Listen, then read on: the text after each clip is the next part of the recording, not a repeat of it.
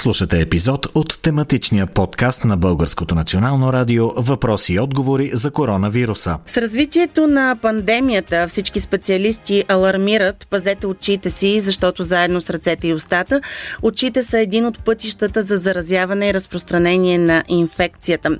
Конкретни съвети в тази посока в ефира на Радио София сега очакваме да ни даде доктор Алек Топов, началник на отделението по офтомология в болница Токуда. Здравейте! Добър ден на вас и на вашите слушатели. Непрекъснато слушаме лекарите да казват, че очите са един от пътищата за заразяване и разпространение на инфекцията от коронавирус. Как се случва това и как да се пазим? Както знаете, коронавирусната инфекция се предава по въздушно-краков път. До момента няма абсолютно 100% доказателства, че този вирус може да проникне през конюнктивата, но все пак – като една лигавица, се предполага, че оттам вируса може да навлезне в организма. Поради тази причина, така както използваме маска защитна при прегледа на пациентите, така задължително очните лекари, които сме в изключително близък контакт с пациента, трябва да използваме и предпазен шлем. Когато носим лещи, контактни лещи, ето много от вашите пациенти имат такива, как да процедират с очите, тъй като тогава пък докосваме очите много по-често от останалите ситуации? Вижте, тези пациенти според мен са най-предпазени срещу коронавирус, защото те са свикнали през живота си винаги, когато пипат очите си, преди това да вземат изключително добри хигиенни мерки да си измият и след това да вадат лещите от окото, защото всеки от тези пациенти знае, че когато не е направил това нещо, често попада инфекция в окото. А случва се и пациенти да питат, пазят ли очилата на 100% очите от заразата? Все още, знаете, и Световната здравна организация няма абсолютно точно мнение да защитните предпазни средства, доколко предпазват и какъв е процента. Ще ви излъжа, ако ви кажа предпазва на 80, на 90, на 100%. Но все пак, всеки от нас е длъжен в тази епидемия да взема мерки на самоизолация и на самозащита.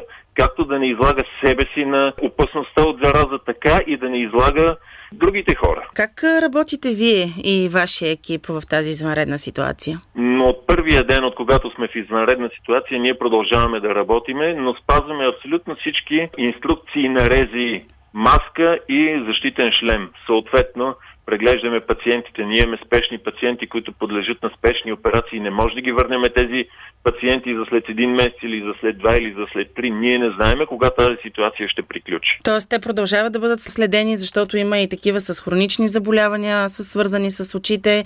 Можем да ги успокоим, че вашата работа продължава? Разбира се, трябва да бъдат спокойни пациентите. Не може заради едно заболяване ние да загърбиме всичките им други проблеми. Какво ще означава това?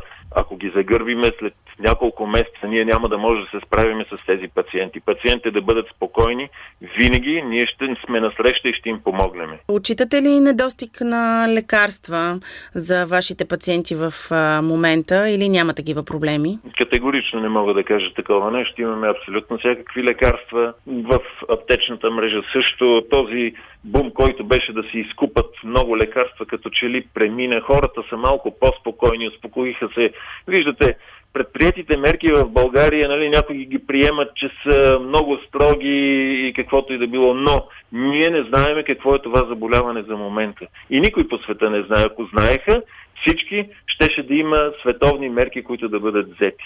Ние като че ли взехме в държавата мерки много на време, заради това, виждате, нямаме нито много заболели, нито много починали. Това не трябва да се пренебрегва. За момента световната практика показва, че това е единствения начин да се предпазиме. Най-вероятно това няма да доведе до изчезване на тази зараза, но все пак след един, след два, след три месеца, ние ще знаем много повече какво може да направим срещу това заболяване. В а, тази ситуация какъв съвет можем да дадем на хората, които сега се нуждаят от консултация с а, очен лекар?